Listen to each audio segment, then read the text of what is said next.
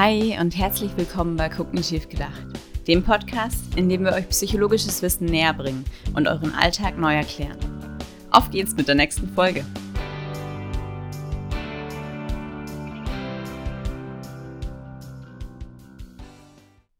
Hallo und herzlich willkommen zur ersten Folge von Kognitiv Gedacht, unserem Psychologie-Podcast mit der lieben Emily. Hallo. Und dem lieben Luke. Hallo. Und natürlich mir. Ich bin Elena und ich führe heute so ein bisschen durch die Folge. Und unser heutiges Thema der Folge ist Behaviorismus. Und bevor wir aber gleich in das Thema starten, hat uns der Luke ein kleines Zitat vorbereitet. Luke, magst du starten? Auf jeden Fall. Das Zitat ist von B.F. Skinner und es ist: "A failure is not always a mistake. It may simply be the best one can do under the circumstances. The real mistake is to stop trying." Sehr episch. Dankeschön. Und ich denke, dazu können wir auch ein paar Mal Bezug nehmen in der Folge. Und es ist auf jeden Fall auch ein schönes generelles Motto. Aber jetzt würde ich sagen, da wir schon mal ein cooles Statement haben hier von jemand Berühmten, machen wir das doch gleich mal nach. Und ich wollte euch zwar immer fragen, möchtet ihr mir mal so ein Statement geben? Stellt euch vor, ihr habt nur so, keine Ahnung, 10 Sekunden auf der Erde und ihr müsst jetzt den letzten überlebenden Menschen auf der Welt das Wichtigste vom Behaviorismus noch mitgeben. Was sagt ihr? Also so fühlt euch in die Szene? Fühlt den Weltuntergang weit? Emily, fühlst du den? Also ich würde wahrscheinlich schreien, weil ich so Angst habe. Schreien willst du. Du kannst auch normal reden. Aber ich glaube, so ein Statement, was mir so zum Behaviorismus einfallen würde, ist, dass Behaviorismus ja an sich die Untersuchung des beobachtbaren Verhaltens darstellt und sicherlich auch viele wichtige Aspekte hat, aber da sich das nur auf das beobachtbare Verhalten konzentriert, vielleicht auch die kognitiven Prozesse, die innerhalb eines Menschen stattfinden, etwas außer Acht gelassen werden.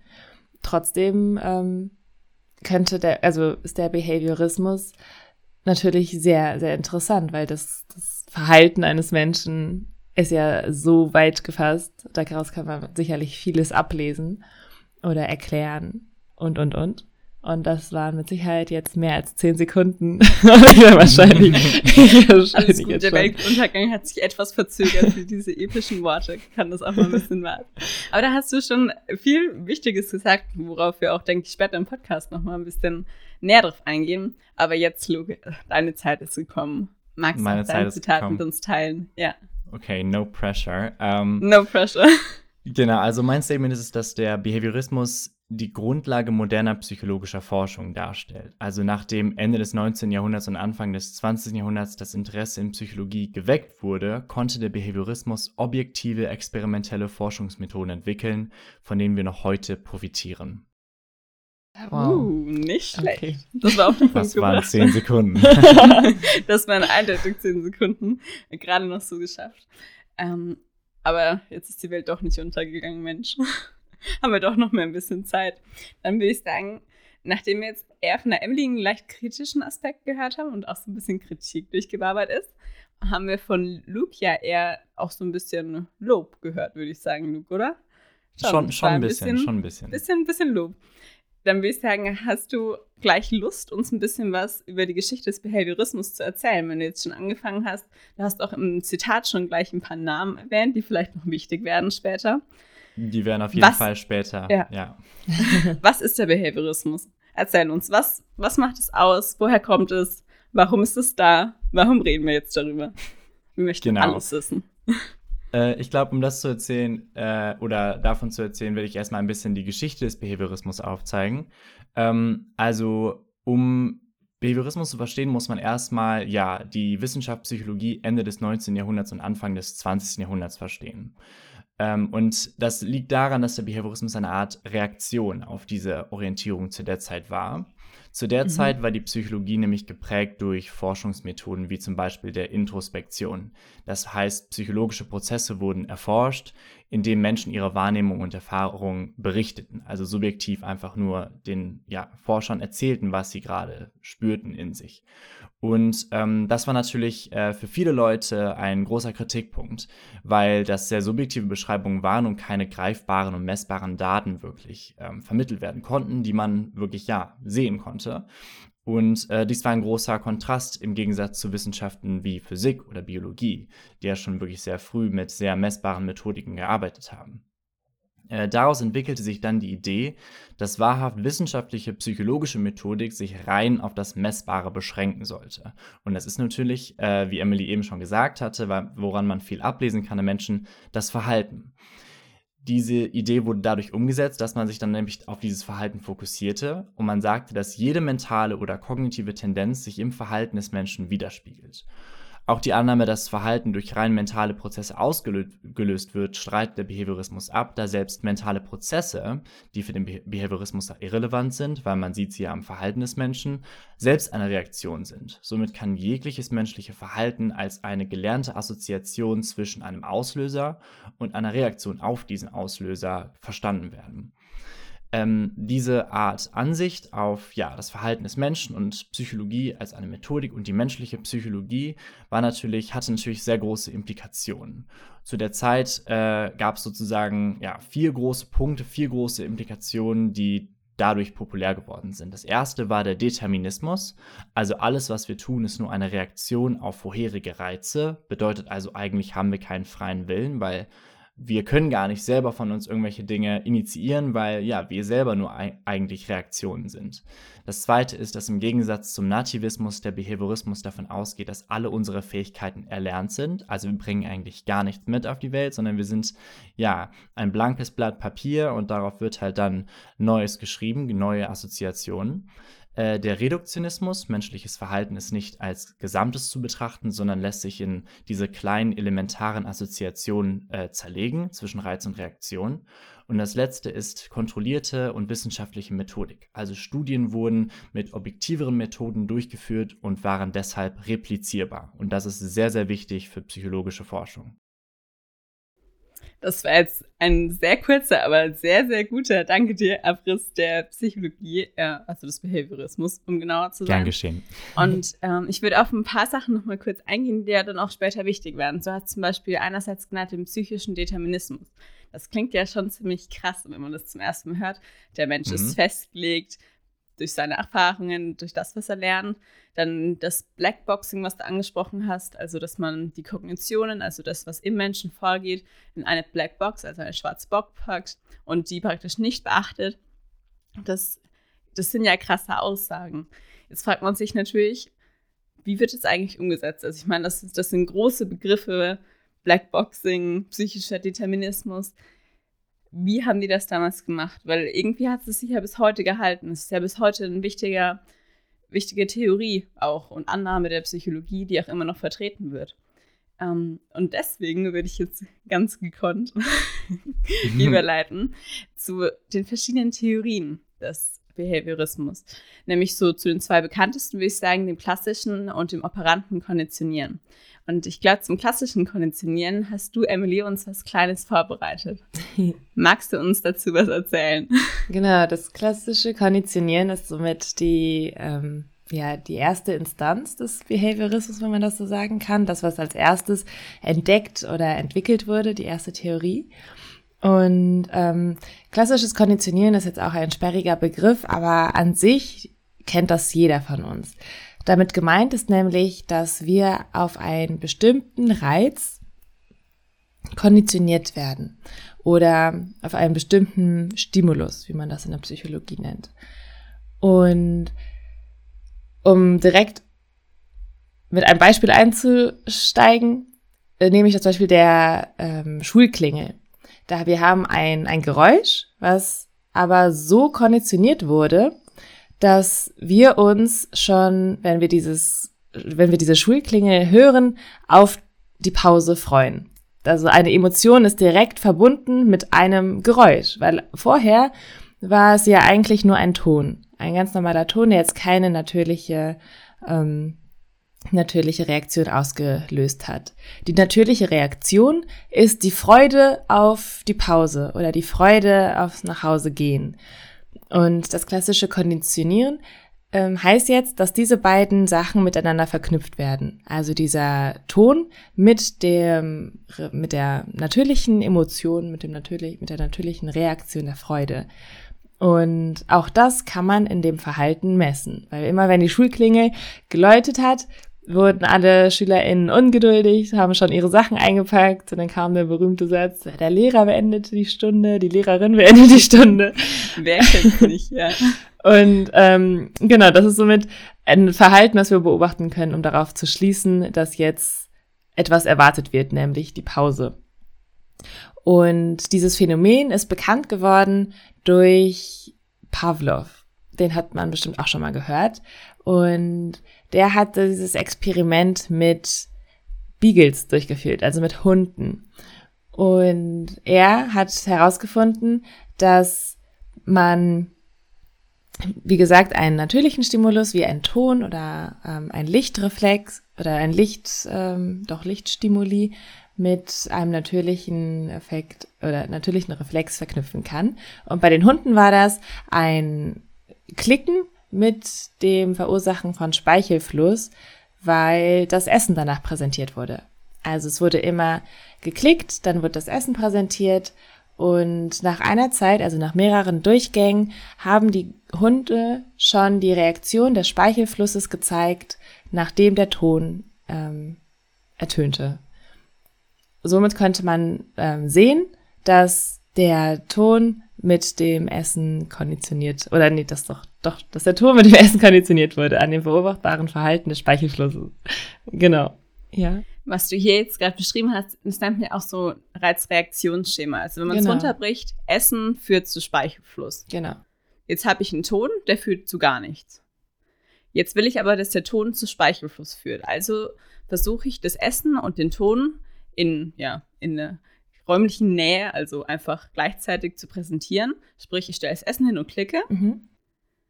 Und schon führt auch das Klicken dann irgendwann, wenn ich es oft genug wiederhole, zum Speichelfluss. Genau. Das klingt ja jetzt sehr interessant. Also, das heißt, ich kann jetzt auch als Lehrer meine Schüler konditionieren und so weiter und so fort. Ja, genau. Es gibt ja unendliche Möglichkeiten. Dieses Reizreaktion. Ob das nicht auch ein bisschen gefährlich ist? Ja, mit Sicherheit ist das auch gefährlich. Aber ich finde das so interessant, weil wir das ja bei uns im Alltäglichen überall sehen. Wir sind alle auf ganz viele Sachen konditioniert, wenn man nur danach sucht. Das klingt jetzt alles ein bisschen sperriger, als es im Endeffekt ist. Wir alle kennen, was gibt's noch? Unterschiedliche Geräusche, bei denen wir wissen, oh, oder die Türklingel, oh, jetzt kommt jemand. Also das sind ja so ganz, ganz kleinschrittige Sachen, ja. Ich glaube aber auch auf jeden Fall, dass es auch oft die Lehrerin dann in Probleme bringt, wenn die Leute sich schon auf die Pause freuen und die Lehrerin dann sagt, ich beende den Unterricht. Kann also auch problematisch sein, also kann auch nach hinten losgehen, sowas. Richtig. Ja, na klar, wenn dann noch eine Folge auf das konditionierte Verhalten trifft, dann wird das Ganze natürlich erweitert und kann natürlich auch zu einer negativen Folge dann für den Schüler führen. Genau. Ja, stimmt, weil dann ist es doch nicht mehr die Emotion der Freude, sondern die Emotion der Angst vor der Lehrerin. Und genau. Weiter geht auch die klassische Konditionierung mit dem sogenannten Angstkonditionieren oder Angstkonditionierung. Und da gibt es ein ganz interessantes Experiment von Watson und Rayner. Die haben dieses Experiment mit dem kleinen Albert durchgeführt, 1920 ungefähr. Und dieses Experiment zeigt, dass die klassische Konditionierung sehr viel besser funktioniert mit starken Emotionen, wie zum Beispiel der Angst. Und dafür haben sie einen 9 Monate alten Säugling genommen, den kleinen Albert, und haben versucht, den Ansatz von Pavlov, wie gesagt, etwas zu erweitern und diese emotionale Komponente mit einzubringen, die Angst. Die Idee ist, es müsse einen einfachen Mechanismus geben, der die Lernerfahrung vergrößert. Albert, da hören wir ein bisschen ihn als Säugling kennenlernen, war furchtlos, hatte keine Angst. Man hat schon gedacht, okay, der wird bestimmt ein starker, furchtloser Junge. Säugling. Säugling. Ein Kampfsäugling. Genau. Also wie gesagt, er hat keine Angst vor Ratten gezeigt, keine Angst vor Stofftieren oder so. Und ja, er fürchtete sich jedoch vor lautem, überraschenden Krach. So, das ist aber auch für einen 9 Monate alten Säugling relativ normal. Ich fürchte mich immer noch vor lauten, überraschendem Krach. So, man erschreckt sich ja bei lauten Tönen, gerade kleine Kinder. Somit haben die gedacht, aha, guck mal, sehr schön, jetzt haben wir schon unseren Stimulus, den lauten Krach. Den verbinden wir jetzt. Oder durch diesen Krach haben wir die Emotion der Angst. Signalisiert bei dem kleinen Albert durch das Weinen. So, perfekt. Diesen Krach und somit diese Emotion kann man jetzt bestimmt mit unterschiedlichen Sachen verknüpfen. Und sie haben sich dazu weiße Ratten ausgesucht. So, es wäre doch super, wenn jetzt so ein 9 Monate alter Säugling panische Angst vor weißen Ratten bekommen würde. Ganz toll. Echt super, super Experiment. Wahnsinnsidee. Und genau, da haben sie die gekoppelt, beide Stimuli verkuppelt, würde ich sagen. Verkuppelt. Sie haben die weiße Ratte präsentiert oder den kleinen Albert mit der weißen Ratte spielen lassen und dann den lauten Krach von hinten ertönen lassen. Der Albert hat angefangen zu weinen und schon hat man die Verbindung weiße Ratte gleich Angst. Genau, was glaubt ihr, wie lange hat das gedauert, bis dieser kleine Albert wirklich die Ratte mit dem Krach verbunden hat? Wie lange dauert sowas immer?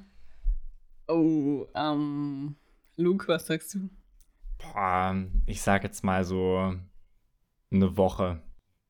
Ja, 1 Woche. Das ist 1 Woche? Ich hätte jetzt ein bisschen weniger gesagt, aber ich wäre so auf bestimmt, keine Ahnung, 4 Tage gegangen. Das ist schon... Das braucht schon. Das könnte man denken, dass man dafür wirklich eine lange Zeit bräuchte. Allerdings wurde das gesamte Experiment an nur einem Tag durchgeführt. Und... Nur einen Tag? Ja, und sogar noch weniger. Und der Grund dafür ist, weil... Also das Experiment hat an einem Tag stattgefunden, aber die Verknüpfung ging schon tatsächlich nach 2 Durchläufen. Oder die wurde... nach 2 Durchläufen schon aktiviert. Weil die Angst so eine starke Emotion ist, dass nach diesen 2 Durchgängen Albert die Ratte schon gar nicht mehr anfassen wollte.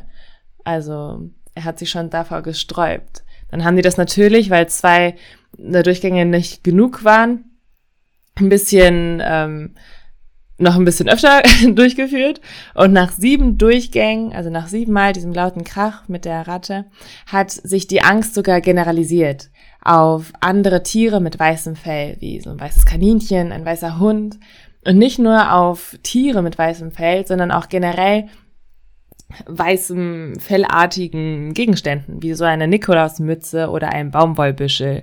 Und das nennt man genau diesen Generalisierungsgradienten, Reizgeneralisierungsgradienten. Und das zeigt einfach, wie mächtig das klassische Konditionierung sein kann, weil das nicht nur sich auf das akute Experiment bezieht oder auf den akuten Stimuli, der präsentiert wurde, sondern dass man, wenn man wirklich so stark konditioniert wurde, das auch in weiser Voraussicht auf andere Sachen projiziert oder generalisiert, um sich letztendlich zu schützen oder wenn es etwas wie Furcht auslösen könnte oder auch um etwas zu vereinfachen, wenn wir gelernt haben, dass es bei der Schulklingel was Positives passiert, dann denken wir das vielleicht auch bei einem Glockenklingeln irgendwo auf der Straße oder so. Also es ist ein sehr mächtiger Mechanismus und total interessant. Lässt sich ja bis heute überall finden. So, jetzt haben wir schon eine Schulklingel gehabt, einen traumatisierten kleinen Jungen. Man könnte ja glauben, es kommt nicht mehr schlimmer, aber es kommt noch schlimmer. Und das war jetzt die weltschlechteste Überleitung zum Operanten konzernieren, aber hier kommt es mit voller Wucht. Luke, Wir haben jetzt die ganze Zeit drüber... Ja, was ein Cliffhanger. Wir haben die ganze Zeit drüber geredet, dass ja Reize, die schon eine Reaktion hervorrufen, also zum Beispiel der Lärm, der bei dem kleinen Albert, dem traumatisierten kleinen, doch sehr starken eigentlich Kleinkind, ja, Angst hervorruft. Und diese Reize werden dann mit neuen Reizen gekoppelt, die dann auch dieselbe Reaktion hervorrufen. Aber jetzt gibt es ja noch eine ganz, ganz andere Sicht auf ja, das Konditionieren, nämlich das operante Konditionieren, eine andere Theorie, die sich nicht um ja, die Kopplung von Reizen dreht, sondern mehr um das, was auf ein gezeigtes Verhalten folgt. Und mit dem hoffentlich jetzt besseren Cliffhanger können wir dich loslassen ins operante Konditionieren. Schließ los. Das war sehr schön. Also genau, nach Pavlov wurde der Konditionierungsbegriff etwas erweitert. Also das fing so an ungefähr mit Edward Lee Thorndike. Das war ein einflussreicher amerikanischer Psychologe. Der lebte Ende des 19. bis Mitte des 20. Jahrhunderts. Und der hat ja grundlegend das Prinzip der operanten Konditionierung beschrieben. Ein Tier, und jetzt kommen hier wieder ganz ethisch korrekte Forschungsmethoden, wurde in eine Box gesteckt. Das war die Thorndikes Puzzle Box. Und ja, der Anreiz, diese Box zu verlassen, wurde dadurch gegeben, dass die Katze natürlich, das war eine Katze in diesem Fall, irgendwann Hunger bekommen hat. Man wollte also der Katze beibringen, ja, irgendwie etwas zu tun, um diese Box verlassen zu können. Und der Anreiz wurde gegeben, dass die Katze halt kein Essen bekommen hat. Die Katze konnte die Box verlassen, sobald sie einen Hebel betätigte. Zunächst passierte das zufällig, doch nach mehreren Versuchen lernte die Katze, dass die Betätigung des Hebels dazu führte, dass sich die Box öffnete, und dieses Verhalten wurde dadurch gelernt, verstärkt, weil der Katze, nachdem sie das getan hat, anschließend der Hunger genommen wurde, also ihr wurde etwas zu essen gegeben. Ja, das gab Thorndike den Anlass, den Begriff des Lernens auszuweiten. Laut Pavlov war Lernen ein Prozess, in dem man das Verhältnis zwischen einem Reiz und einer Reaktion kontrolliert, und laut Thorndike, in dem man das Resultat von einem gewünschten Verhalten beeinflusst, wie Lena eben schon so schön gesagt hat. Dies fasst er unter dem sogenannten Effektgesetz zusammen. Wenn ein Verhalten zu einem positiven bzw. belohnenden Resultat führt, dann wird die Wahrscheinlichkeit, dass dieses Verhalten auftritt, größer, und bei unerwünschten Resultaten wird die Wahrscheinlichkeit kleiner. Die zweite einflussreiche Person des operanten Konditionierens war der amerikanische Harvard-Professor B.F. Skinner, der Mitte des 20. Jahrhunderts gelebt hat. Und er berief sich auf Thorndikes Effektgesetz und ergänzte einige wichtige Konzepte, von denen wir bestimmt alle schon gehört haben. Nämlich das Konzept der Bestrafung und der Verstärkung. Bestrafung sind unangenehme Resultate, die nach einem gewissen Verhalten auftreten und das Verhalten weniger auftreten lassen, und Verstärkung sind erwünschte Resultate, die nach einem Verhalten auftreten und das Verhalten dadurch natürlich verstärken. Wie hat er das illustriert? Es wurde eine weitere Box genommen, und die wurde ganz kreativ Skinners Box genannt. Und hier verlässt das Tier nicht die Box, also nein, dem Tier wird nicht die Freiheit geschenkt, sondern das Tier kann sich durch die Betätigung eines Hebels Essen verschaffen. Zum Beispiel das Tier, in diesem Fall eine Ratte, drückt zufällig den Hebel, und das Essen, ein angenehmes Resultat, erscheint und das Verhalten wird verstärkt. Dabei gibt es zwei Wege, Verhalten zu verstärken oder zwei Wege zu, das weniger auftreten zu lassen, also zwei Wege der Bestrafung. Und diese Begriffe sind durch einfach die Addition von dem Begriff positiv oder negativ beschrieben. Also es gibt positive und negative Verstärkung und positive und negative Bestrafung. Wichtig, Achtung, hier gibt es ein kleines Verwirrungsproblem. Positiv bedeutet nämlich nicht etwas Gutes, sondern positiv bedeutet einfach nur, es wird etwas hinzugegeben. Und negativ bedeutet, es wird etwas weggenommen. Also in der positiven Verstärkung. Es wird ein angenehmes Resultat Essen als Belohnung hinzugegeben und das Verhalten, das Hebeldrücken, wird verstärkt. Bei der negativen Verstärkung wird ein unangenehmer Reiz weggenommen. Zum Beispiel sagen wir, die Ratte hat dauerhaft einen Elektroschock, das konnte nämlich die Skinners Box auch, und das Tier drückt dann auf den Hebel und das Unangenehme wird weggenommen, was also auch eher ein erwünschtes Resultat ist. Und dasselbe lässt sich auch auf die Bestrafung, also etwas Positives wird etwas Problematisches hinzugegeben und bei dem Negativen weggenommen. Und jetzt stelle ich natürlich auch die Frage, und das lässt sich auch so ein bisschen mit dem, was Emily eben gesagt hat, wie lange es gedauert hat, um den kleinen Albert zu konditionieren, stellt sich natürlich die Frage, wie lange muss man so etwas tun? Also wie lange braucht es, um eine Assoziation herzustellen? Entweder zwischen einer Reiz- und einer Reaktion oder zwischen einer erwünschten Reaktion und einem Resultat. Und genau, und da gibt es halt zwei Hauptkategorien von Verstärkungsplänen, nämlich einmal das kontinuierliche Verstärken. Verhalten wird dauerhaft verstärkt, jedes Mal, wenn das Verhalten auftritt. Und das intermittierende Verstärken, also in Abständen, beispielsweise nachdem das Verhalten ein paar Mal aufgetreten ist.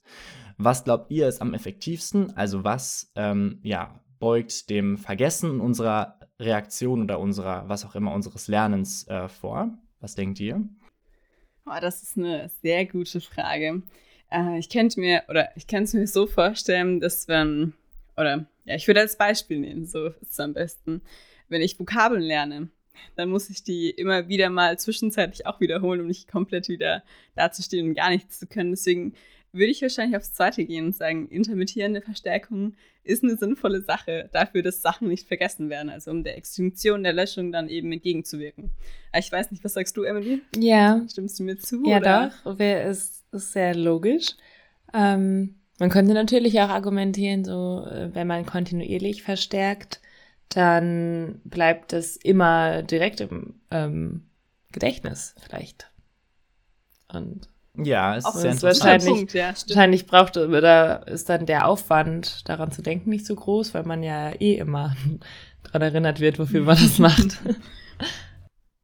Ich glaube, meine Antwort wird einen kleinen Kompromiss zwischen euch beiden dann herstellen, weil es ist wirklich tatsächlich am besten, wenn man mit einem kontinuierlichen anfängt, aber dann zu einer intermittierenden Verstärkung hinüberläuft, um halt die Extinktion zu prävenieren. Und Lena, du hast diesen Begriff gerade sowas von toll schon in den Raum geschmissen. Vielleicht erklärst du mal kurz, was du damit meinst, weil das habe ich ja noch gar nicht erklärt. Okay, Leute, schlag das Duden auf. Extinktion kommt von extingere, lateinisch löschen. Sehr gut. Nein, Extinktion bedeutet, dass wenn man ein Verhalten nicht öfter verstärkt oder es nicht mehr verstärkt wird, sprich keine Konsequenz mehr auf das gezeigte Verhalten folgt, dann wird es gelöscht bzw. nicht mehr gezeigt, weil es hat ja keinen Nutzen mehr für mich. Mhm. Ja, und das bedeutet eigentlich Extinktion. Genau, glaub, und Wichtig ist hier aber, dass diese Assoziation nicht wirklich, ich sage jetzt mal, wortwörtlich gelöscht wird, weil es reicht nur eine einzige Kopplung, um wieder diese Assoziation aufzufrischen. Also das ist halt das Interessante an der Konditionierung. Genau, die ist nicht so dauerhaft, die Löschung, wenn sie stattfindet. Genau, da könnte man vielleicht auch den Bogen noch ganz kurz zu dem kleinen Albert schlagen, wenn man sagt, okay, jetzt hoffentlich hat er jetzt keine anhaltenden Schäden. Kein langfristiges Traum. Genau, wenn man die Extinktion angewendet hat, also wenn man den Krach präsentiert hat, ohne dass er mit der Ratte gespielt hat, dann wird gezeigt, okay, dieser Krach bedeutet jetzt nicht mehr, oder die Ratte, oder andersrum, er spielt mit der Ratte und es kommt kein Krach. Wenn man diese Situation oft genug wiederholt hat, dann lässt sich so diese Angst eventuell auch extinguieren, heißt es so, löschen.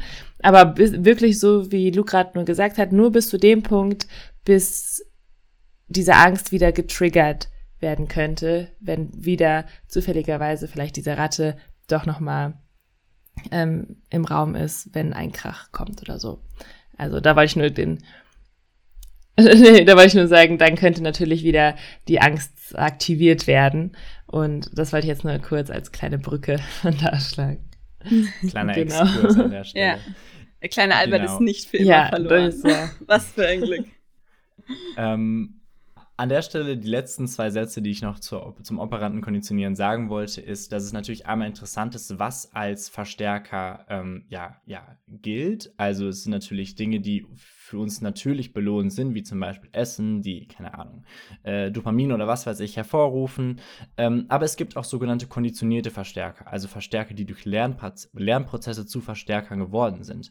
Das ist für uns Menschen das einfachste Beispiel Geld. Also Geld, als Baby wissen wir noch nicht genau, dass Geld toll ist, aber irgendwann durch den Sozialisierungsprozess wissen wir, dass Geld auch eine tolle Belohnung ist. Zumindest finde ich, ist es eine sehr tolle Belohnung an der Stelle.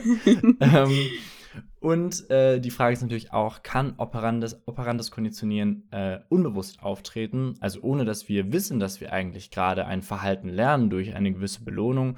Und die Antwort ist ja.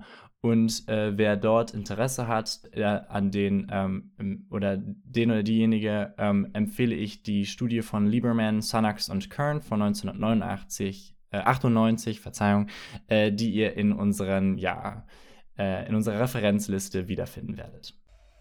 Sehr spannend. Sehr cool. Danke dir, Luke. Also wer Lust hat, kann auch mal reinschauen. Und wer sich denkt, den Nerd-Talk gebe ich mir nicht, kann es auch einfach lassen. Aber was wir bis jetzt festgestellt haben, ist ja, dass die verschiedenen Theorien und auch, dass sie bis heute noch eigentlich gelehrt werden und auch wichtig sind, zeigt ja, dass der Behaviorismus sehr wichtig für die Psychologie ist.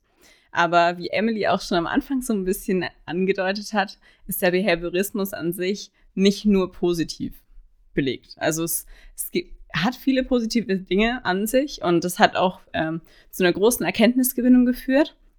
Dennoch wird er auch kritisch gesehen. Und da würde ich gerne ein Zitat von Karen Pryor nennen, das ich gefunden habe. Und die Frau hat gesagt, mir ist kein anderes wissenschaftliches Gebiet bekannt, das ebenso stark verleumdet, missverstanden, falsch oder überinterpretiert und missbraucht worden ist. Allein schon der Name Skinner entzündet jene, für die der freie Wille als ein Merkmal gilt, das den Menschen vom Tier unterscheidet. Das Zitat an sich geht noch ein bisschen vor und ich denke aber, dass die zwei ersten Sätze uns jetzt schon gezeigt haben, da ist noch was im Busch. Das war noch nicht alles. Ja. Deswegen, da gibt es ja noch Kritik an dem ganzen System. Und ja, es wird vielleicht auch überinterpretiert, falsch und missverstanden. Dennoch gibt es Kritik. Und die würde ich gerne von dir noch mal kurz hören. Ja, irgendwie. Genau. Marc, gib uns Kritik. Immer gerne. Also ich finde, den Behaviorismus kann man eher grundlegend so sagen, dass er sehr essentiell für die Grundlagenforschung oder die Basis der Psychologie irgendwie war. Also grundlegend sind die Ideen, die Konditionierungsarten und so richtig und immer noch zu finden, anwendbar, zu erforschen, wie auch immer. Allerdings ist der Hauptkritikpunkt, dass sich der Behaviorismus wirklich nur auf dieses beobachtbare Verhalten beschränkt und auch alles damit erklärt. So natürlich so wie Luke auch am Anfang gesagt hat, natürlich sind diese mentalen Prozesse jetzt nur ausgelöst worden durch das Verhalten davor, durch den Reiz davor und so weiter und so weiter. Aber das ist eine sehr einfache Erklärung für doch sehr komplexe inneren Prozessen, sowie zum Beispiel Emotion, Motivation, unterschiedliche Absichten und so weiter. Und diese werden von dem Behaviorismus zwar nicht explizit geleugnet, aber sie bleiben sehr unberücksichtigt und da gibt es jetzt keine näheren Erläuterungen zu. Und das ist für die Psychologie, die wirklich an allem interessiert ist, an dem gesamten menschlichen Verhalten, der menschlichen Psyche, ein bisschen zu kurz gegriffen für viele. Und genau das, was auch die Frau in dem Zitat angesprochen hat, ist, dass viele sagen, oder dass genau der freie Wille des Menschen durch den Behaviorismus nicht geleugnet, das ist ein besseres Wort, nicht beachtet wird. Wir Menschen zeichnen uns da mit aus, dass wir einen freien Willen haben, dass wir Pläne machen können, dass wir so kognitiv auf einem so hohen Stand sind, dass uns von anderen Lebewesen irgendwie abhebt. Und der Behaviorismus nimmt uns diese Eigenschaft so ein wenig oder rechnet sie nicht so hoch an, wie wir die vielleicht selber einschätzen würden. Und genau, deswegen kann ich da auch diesen Kritikpunkt irgendwie verstehen. Es wird einfach alles, es sind zu kurz gegriffen. Und genau, im Vergleich dazu kann man sich vielleicht auch den Kognitivismus anschauen. Das ist der modernere Ansatz und beschäftigt sich mit der Wahrnehmung, Aufmerksamkeit, Entscheidungsfindung, Problemlösung und Sprache, unter anderem. Und Auch diese Punkte sind ja auch für das Verhalten, also auch das, womit sich der Behaviorismus beschäftigt, auch essentiell. Das bedeutet, und der Kognitivismus geht davon aus, dass die Menschen eben selbstgesteuert handeln und nicht nur geleitet von Reizen und Reaktionen handelt. Das heißt, genau, der Ansatz geht davon aus, dass Menschen sich ein bisschen von den Tieren abheben. Und ich glaube, was am besten für die Psychologie wäre, ist, wenn man alles zusammen betrachtet, weil man nicht alles einzeln betrachten kann. So, es geht alles Hand in Hand. Oder? Würdet ihr mir da zustimmen? Man braucht den Behaviorismus, man braucht den Kognitivismus. Ja. Wobei man ja auch da das nicht zu sehr schwarz und weiß sehen darf, weil natürlich sind die Grundaussagen des Behaviorismus sehr, sehr krass, das haben wir jetzt auch schon mehrmals betont. Dennoch ist es ja nicht so, dass jetzt sich irgendein Psychologe hoffentlich hinsetzt und sagt, so ist es und nichts anderes zählt, sondern mittlerweile sind die Übergänge ja auch zwischen den verschiedenen psychologischen Schulen eher fließend. Man lässt sich auch von anderen Richtungen beeinflussen und ich finde es ja auch wichtig, dass wir jetzt an der Stelle sagen, dass man es eben nicht zu sehr schwarz und weiß sieht, sondern auch so ein bisschen den Übergang sieht. Genau, was wir auch eigentlich mit euch Zuschauern mit dieser Folge zeigen wollen, ist sozusagen die Evolution unserer Wissenschaft, also der Psychologie, und der Behaviorismus ist halt unfassbar wichtig, aber dennoch ist er halt nicht das ganze Bild, und ich glaube heutzutage, weil man halt ja diesen kritischen Blick darauf hat, wissen wir ja, welche Teile wir daraus nehmen und was auch wirklich gut ist und welche Teile nun nicht wirklich ausreichen. Das war schön gesagt, ja. Dankeschön. Also wir hatten diese Folge von Weltuntergangszitaten bis zu kleinen kämpferischen, aber doch verstörten Babys, sämtlichen Tieren, die in irgendwelche Boxen gesperrt wurden, ein Querdurchlauf durch die Geschichte, der eigentlich darin endet, dass man eben ja den Behaviorismus als sehr, sehr wichtige Theorie sieht. Und ja, der viele wichtige Theoriegrundlagen auch gibt, wie zum Beispiel das klassische und das operante Konditionieren, die auch einfach mal zwei verschiedene Sichtweisen geben, nämlich einmal auf die Kopplung von zwei Reizen beim klassischen Konditionieren und ja, die Reaktion, die positive Konsequenz, die negative Konsequenz, was wir alles kennengelernt haben beim operanten Konditionieren. Und diese Theorien sind ja auch immer noch sehr wichtig. Und natürlich haben wir uns zum Schluss auch mit der Kritik beschäftigt. Nämlich damit, ist es denn wirklich so, wie die Grundaussagen es behaupten? Ist der Mensch psychisch determiniert? Ist der Mensch wirklich ja, ein Mensch ohne freien Willen, wie es ja so ein bisschen dargestellt wird?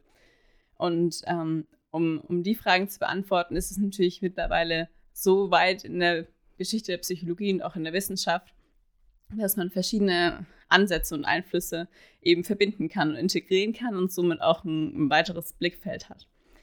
Aber trotzdem bleibt, finde ich, die Aussage, dass der Behaviorismus sehr, sehr wichtig ist, da auch wissenschaftlich in der Forschung viele Grundlagen gelegt hat. Und damit will ich auch schon überleiten zu unserem wunderschönen Anfangszitat, denn hätte nie jemand mit dem Behaviorismus angefangen, dann hätten wir jetzt nicht diese wunderbaren Ergebnisse. Genau, also noch einmal wie am Anfang. A failure is not always a mistake. It may simply be the best one can do under the circumstances. The real mistake is to stop trying, von B.F. Skinner. Und damit würde ich auch unseren ZuschauerInnen einen wunderschönen Tag, Nacht, was auch immer wünschen. Und ich hoffe, ihr hattet Spaß mit Kognitiv Gedacht. Bis ganz bald. Dankeschön, tschüss. Ciao.